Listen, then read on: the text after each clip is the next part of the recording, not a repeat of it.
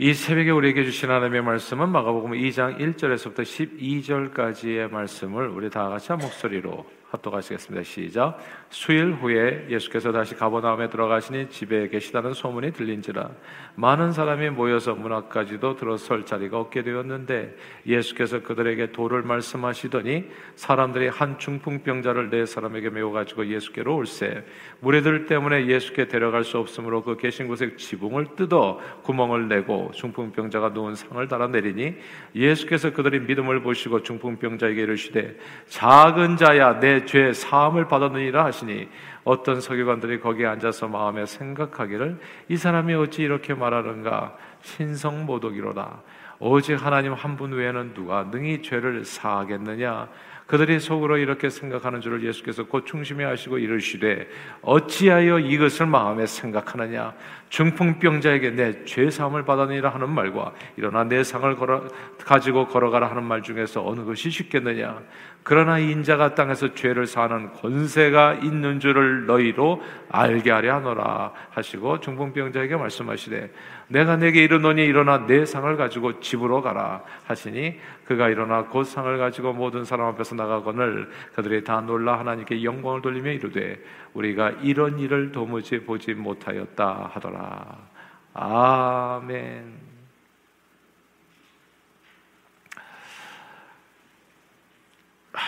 옛 어르신들이 하신 말씀이 하나도 틀린 것이 없는데 아, 제가 어렸을 때 저희 할머니께서 아, 그렇게 온몸이 아프다고 하셨어요. 오늘은 팔이 아프고 내일은 다리가 아프고 어떤 날은 또 머리가 아프시고 아 그리고 어떤 날은 막 이렇게 돌아가시겠다고 하시고 아 그래가지고 또 이렇게 병원에 가서 이렇게 링게르 주사 한 번 맞으면 또 멀쩡해서 돌아오시고 그래서 만 병이 다 링게르 한 병으로 끝났어요. 그때 링게르 그 링게르 하시나 그 주사 그래서 나중에는 그 그냥 간호사를 집으로 발라서 그 그거 한 번만 맞으면 몸에 아픈 것이 다 사라졌어요. 근데 제가 알기로는 그 포도당 그걸로 알고 있거든요. 알부민 뭐 그런 거. 근데 그거 무슨 병하고 별 상관이 없는데 아무튼 온몸이 아프셨어요. 그 연세 드신 분들이 항상 이제 이렇게 늙어 이제 그런 푸념하듯이 늙으면 죽어야지 이렇게 이제 말씀들 많이 하시고 막 그러셨는데 또 그 앞에서 아 그러면 빨리 돌아가셔야죠 이렇게 얘기하면 또 큰일 나잖아요. 사람들은 이게 생로병사한다는 건 알면서도 죽음에 대한 근본적인 두려움이 있어요. 왜냐하면 죽음을 그 누구도 극복하지 못하기 때문입니다. 죽고 나서 어떻게 되는지 누가 알아요? 근데 사람은 근본적으로 두려움이 있어요. 죽은 다음에 결코 좋은 데 가지 못한다는 두려움이 있어요. 사람은 인생을 이렇게 이 살면요 다 자기 잘못한 걸 알거든요. 누구에게 사과하지 못하고 누구하고 걸렸던 거, 누구를 미워했던 거, 그것뿐만 아니라 뭐 크고 작은 도둑질, 거짓말. 그래서 세상 살다 보면 자기가 떳떳하지 않다는 걸 알아요. 이 상태로 죽으면 결코 좋은 데 가기는 어렵다는 거 다 근본적으로 알아요. 뭐 잘한 순간도 있지만 사람에서 산 것이 아니거든요. 사람들이 서로를 몰라서 좋은 사람 얘기하는 겁니다. 늘 드리는 얘기지만은 좋을 때가 있을 뿐이에요. 아주 나쁠 때가 엄청 많습니다. 사람은 화내지 않는 사람이 어디 있습니까? 미워하지 않는 사람이 어디 있어요? 그러니까 평생을 살면 그러면 죽을 때가 되면 죽음을 앞에 두면 다 사람은 이대로 죽다가는 내가 좋은 데 못 간다는 거 알아요. 내 인생에 정말 그래서 큰 두려움과 공포에 붙들게 되어집니다. 근데 이 두려움과 공포를 그 어떤 경우에도 이길 수가 없어요. 그래서 때로는요, 예수를 어설프게 믿으면 교회만 다니는 사람들도 죽기 전에 그렇게 두려워하는 사람들이 많아요.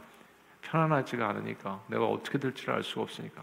그래서 이 세상에 생명의 끈을 붙들고 어떻게 해서든지 하루라도 더 살아보려고 아둥바둥 되는 안타까운 모습을 볼 때가 많거든요.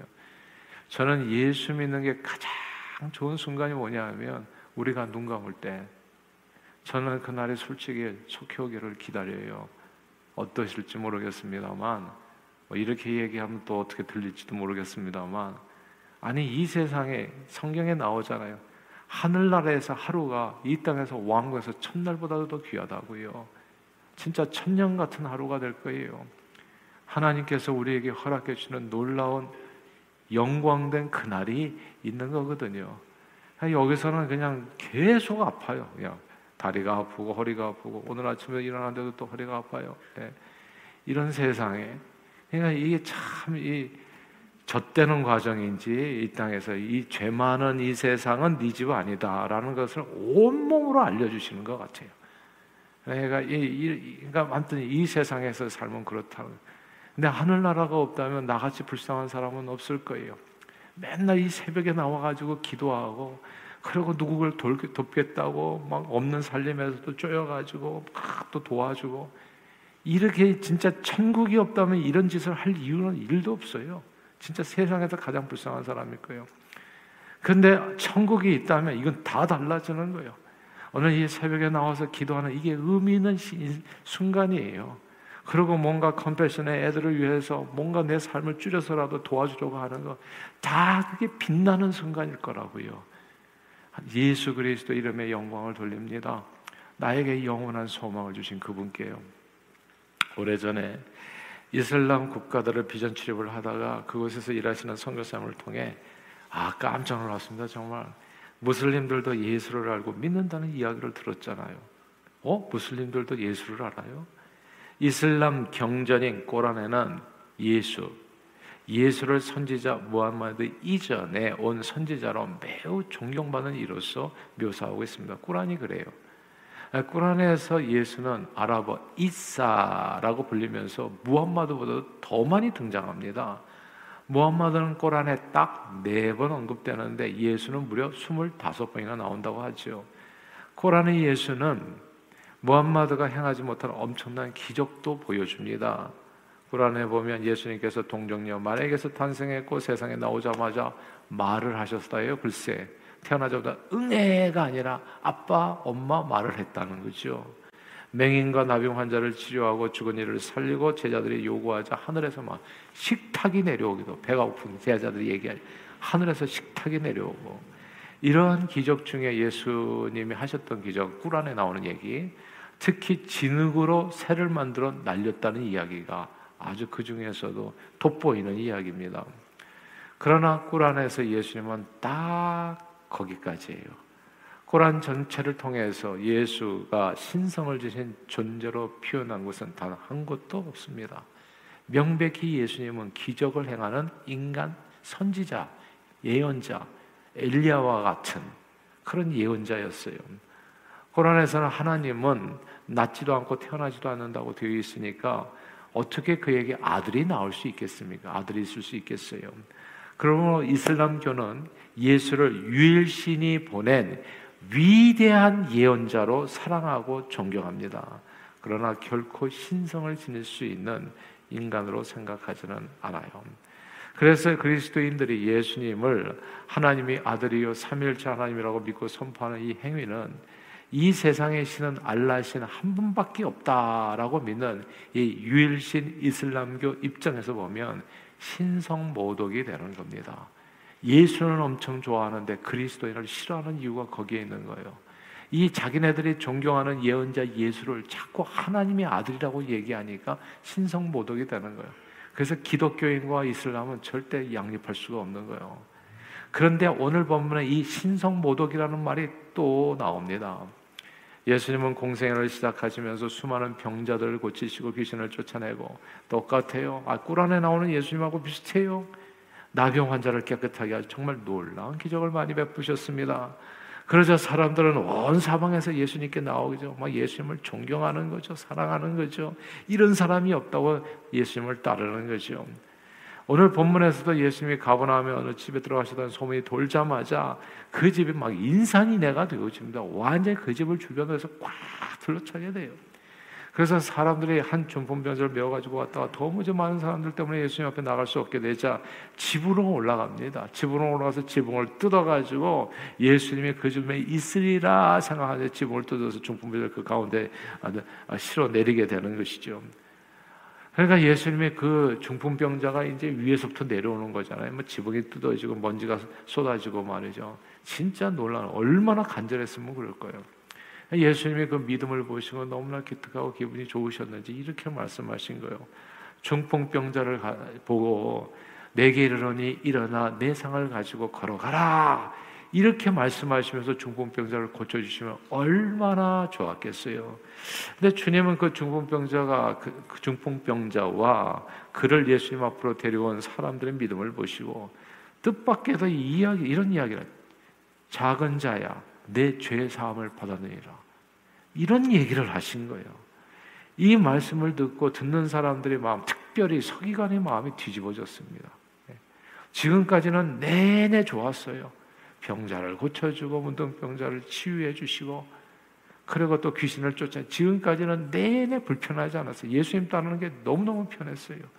그리고 예수님은 진짜 예언자, 선지자, 하나님이 보내신 자라 존경하고 사랑하고 따랐는데 이 말 한마디에 그냥 마음이 얼음이 돼버렸습니다.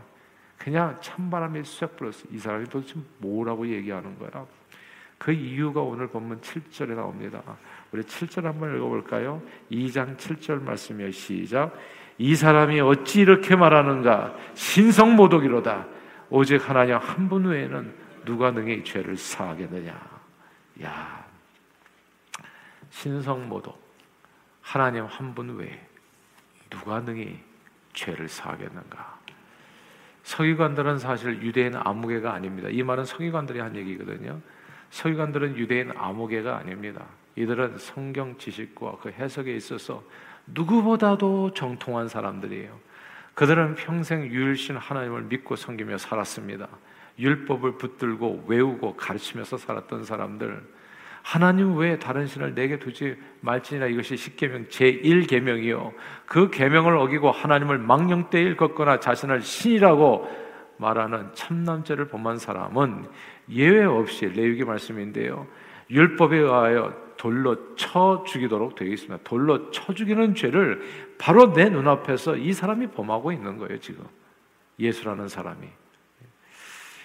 그러니까 병자 고치고 그리고 귀신 쫓아 이게 이게 그냥 눈앞에 신기루처럼 사라지고 이게 참남한 죄를 범한 죄인만 눈에 확 들어오게 된 겁니다. 사실 사도행전 7장에서 스테반이 서기관과 바리새인들에게 돌에 맞아 죽었던 이유가 바로 이거였거든요. 율법에 능통한 서기관의 입장에서 죄를 사할 수 있는 고난은 오직 유일하신 하나님밖에 없는 고난이에요. 그런데 갈릴리 목수 출신에 불과한 예수가 예언자라고 내가 존경해주고 따라줬더니 이 사람이 하늘 높은 줄을 모르고 죄를 사한다고 말을 하니까 분명 자신을 하나님과 동일시하는 블레스피미 오늘날 이슬람 교도들처럼 신성 모독에 참남한 일이 아닐 수가 없었던 겁니다. 병 고치고 귀신 쫓아내고 나병 환자를 깨끗하고 온갖 기적을 다 행하도 다 괜찮아요. 다 괜찮은데 딱 하나 건드려서는 안 되는 것이 신성을 모독하는 일인데 예수가 그 일을 한 겁니다. 그렇다면 예수님은 왜 쓸데없이 중풍병자에게 죄사함을 받는다, 죄사함을 받으라 말씀하셔서 이 듣는 자들의 마음을 격동시키고 분란을 일으켰던 걸까요? 자, 그 이유가 결정적인 이유가 오늘 본문 10절에 나와요. 이 10절을 같이 읽겠습니다. 마가복음 2장 10절 시작. 그러나 인자가 땅에서 죄를 사하는 권세가 있는 줄을 너희로 알게 하려 하노라 하시고 중풍병자에게 말씀하시되 아멘. 여기서 인자가 땅에서 죄를 사하는 권세가 있다. 이 구절을 주목해야 됩니다. 저와 여러분들이 예수 믿는 까닭은요, 뭐 병 고치기 위해서 귀신 이런 내용이 아닙니다. 저와 예수 여러분들이 진짜 예수 믿는 이유가 딱 이 한 줄에 있어요. 죄를 사하는 권세입니다. 죄를 사하는 권세.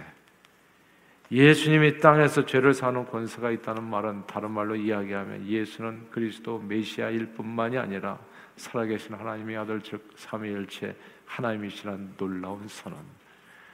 그리고 이 선언 안에 뭐가 있냐면 오직 하나님밖에 줄 수 없는 가장 위대한 축복이 감춰져 있다는 것. 하나님밖에 줄 수 없는 가장 위대한 축복은 뭐 병고치나 문둥병이 깨끗해지거나 이런 내용이 아닙니다.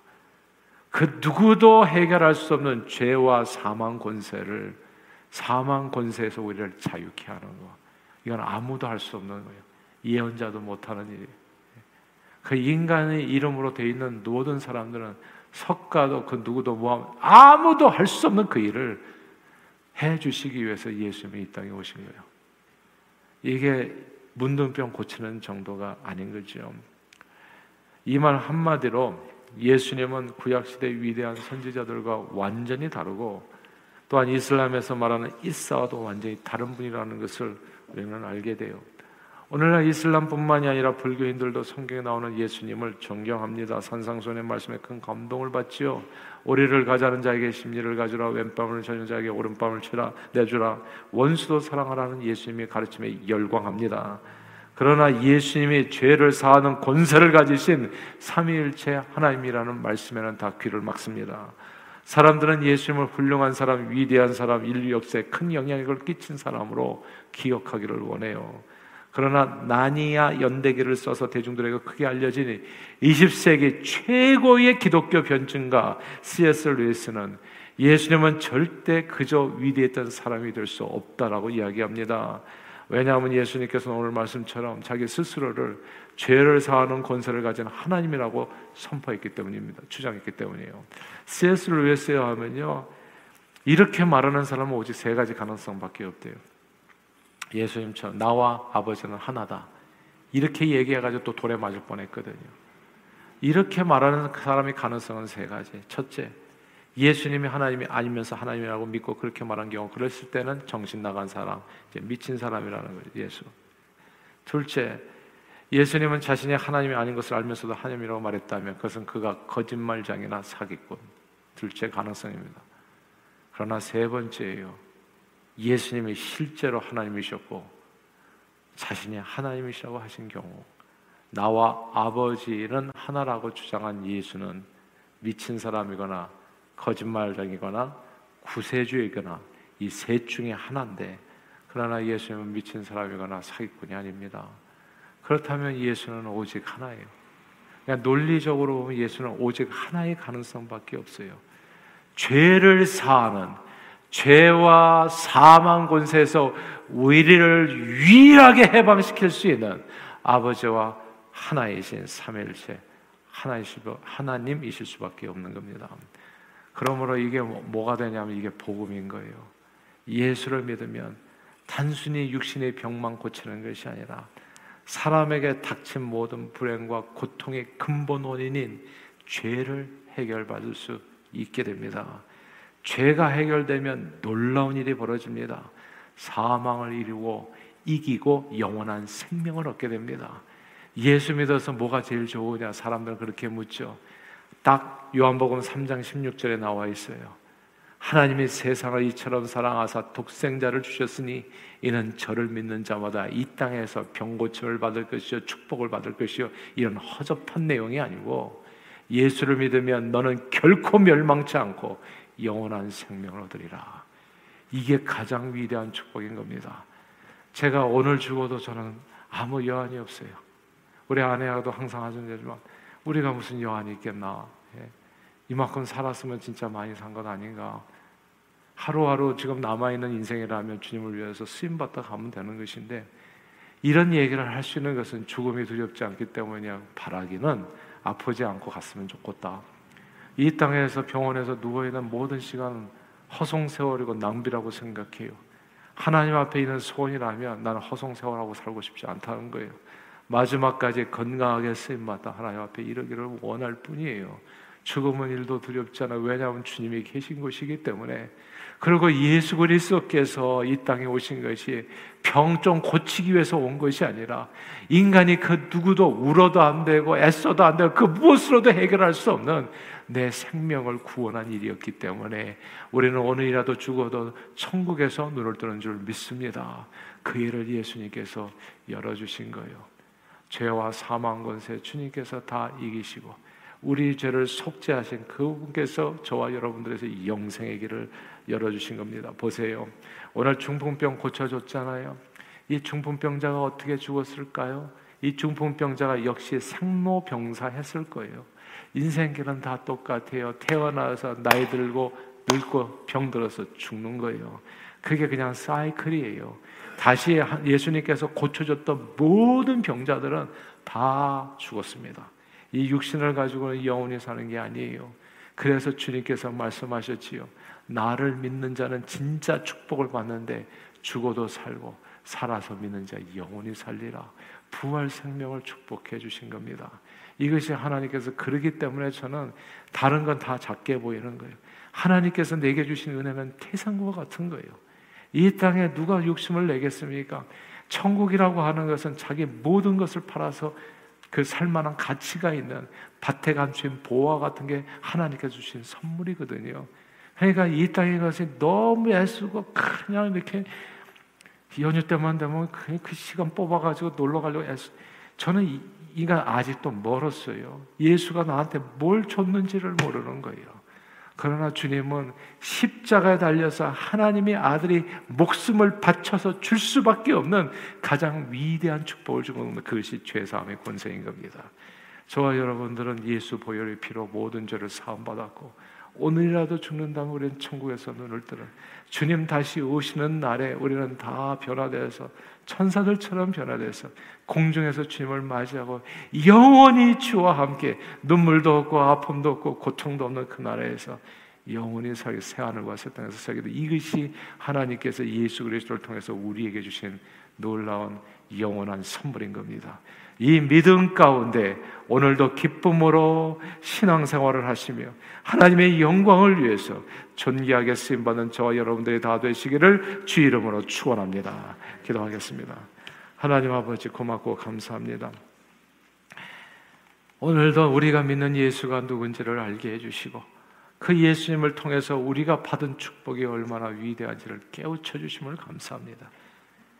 영원한 생명, 죽음도 죄도 다 이긴 그 하나님의 예수 그리스도의 십자가 보혈의 능력으로 주신 이 영원한 생명의 그 은혜 붙들림 받아서 오늘도 항상 기뻐하며 범사에 감사하며 또 쉬지 말고 기도로 주님을 의지하며 주님과 함께 내가 매일 기쁘게 순례의 길을 향하며 이 세상 삶 주님 손꼭 붙잡고 동행하다가 주님 부르실 때 기쁨으로 천국으로 달려가는 저희 모두가 될 수 있도록 오늘 하나님 주님 앞에 서는 날까지 우리 한 사람 한 사람 붙들어서 강건하게 쓰임 받다 주님 앞에 기쁨으로 이룰 수 있도록 우리의 삶을 끝까지 주장해 주옵소서. 예수 그리스도 이름으로 축복하며 기도하옵나이다. 아멘.